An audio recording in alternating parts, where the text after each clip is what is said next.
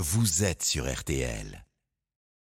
R T L Matin, Autoradio. C'est Monsieur Automobile sur R T L, c'est Christophe Bourreau qui s'installe en studio. Bonjour Christophe. Bonjour Stéphane, bonjour à tous. Autoradio, quel est le programme ? Eh bien, on va parler de l'E quatre-vingt-cinq. Si on passait à l'E quatre-vingt-cinq, hein, Stéphane, parce que le prix du carburant est très élevé, et si le prix de ce carburant a augmenté ces derniers mois, il reste en moyenne quasiment un euro moins cher le litre que le sans-plomb. Alors les prix de l'essence tutoient les deux euros à la pompe. Le bioéthanol, l'E quatre-vingt-cinq, affiche un prix hyper attractif, un euro zéro deux en moyenne. Autrement dit, il y a quasiment un euro de différence le litre entre les, ces deux carburants. Pourtant, ces derniers mois, eh bien, les prix de l'E quatre-vingt-cinq ont eux aussi subi l'inflation.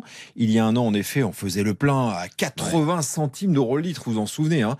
Forcément, ceux qui sont passés à l'E quatre-vingt-cinq font grise mine avec une hausse de plus de vingt centimes. Avant de voir si cela reste intéressant de rouler à l'E quatre-vingt-cinq, on rappelle ce qu'est le bioéthanol. Alors, c'est un carburant qui est fait en grande partie d'éthanol, hein, à base de maïs, de blé, de betterave, production française.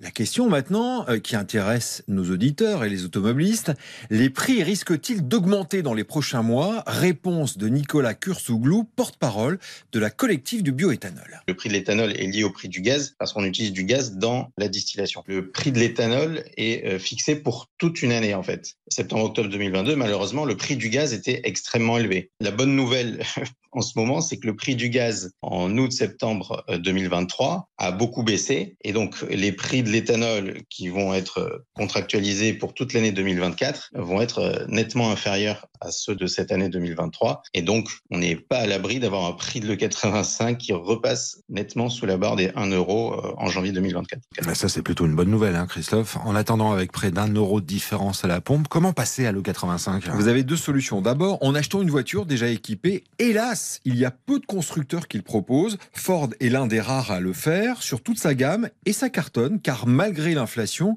rouler à l'E quatre-vingt-cinq reste compétitif selon Louis-Carles Vignon, le patron de la marque en France. Lorsque vous faites votre plein avec trente euros et que vous avez quatre cents ou cinq cents kilomètres d'autonomie avec votre véhicule, vous êtes gagnant de très loin. Un Puma, ça va consommer en moyenne cinq litres et demi, six litres, on va dire. L'E quatre-vingt-cinq va consommer quinze pour cent de plus, donc six litres et demi. Faites la différence, il y en a un qui va vous coûter aux cent kilomètres douze euros, l'autre qui va vous coûter allez, sept euros, on va dire.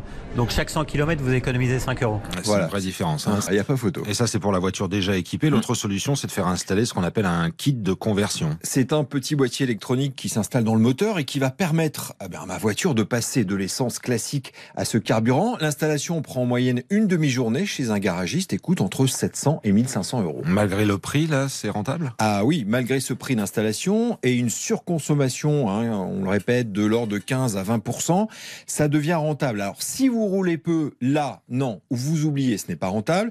En revanche, si vous parcourez treize mille kilomètres par an, vous économisez un peu plus de cinq cents euros par an. Dans ce cas, il faut donc deux ans pour rentabiliser votre boîtier, en sachant, Stéphane, que vous réduisez la facture dans certaines régions, comme en Ile-de-France ou en PACA, avec des aides qui sont comprises entre deux cent cinquante et cinq cents euros. Cerise sur le capot, une carte grise moins chère, voire gratuite mmh. dans certains départements français. Bon, c'est très bien tout ça. Est-ce qu'on en trouve partout de l'E quatre-vingt-cinq ? Hélas, non, on n'en trouve pas partout, ça c'est le bémol, même si de plus en plus de stations en distribuent, plus de deux mille en France, c'est plus d'une sur cinq, mais pas de panique. Hein. L'avantage avec ce carburant, c'est que vous pouvez mélanger, autrement dit, grâce au boîtier, eh bien, le réservoir peut accueillir aussi bien de l'éthanol que du sans-plomb, mais évidemment, si vous roulez au sans-plomb, mmh. ça perd de son intérêt, mais en tout cas, il n'y a pas de risque de panne. Hein. Bon, Christophe, le retour sur une compétition X X L. Et oui, nos amis de Turbo reviennent sur la trente-huitième édition des vingt-quatre heures du Mans, camion qui s'est terminé dimanche dernier avec une affluence record, plus de quatre-vingt mille spectateurs et des véhicules alors hors normes. Les données techniques sont folles, cinq tonnes quatre, mille deux cents chevaux et cinq mille cinq cents newton-mètres de couple, le tout associé à une boîte de vitesse à seize rapports. Alors là, quand on fait le plein, ça fait mal. Hein. C'est pas la même. Euh, les images, bien sûr, c'est onze heures vingt tout à l'heure, c'est sur M six, c'est Turbo, c'est présenté par Dominique Chappat. Autoradio, R T L, tous les dimanches, on podcast le rendez-vous. C'est signé Christophe Bourreau. Bonne journée. Bonne journée.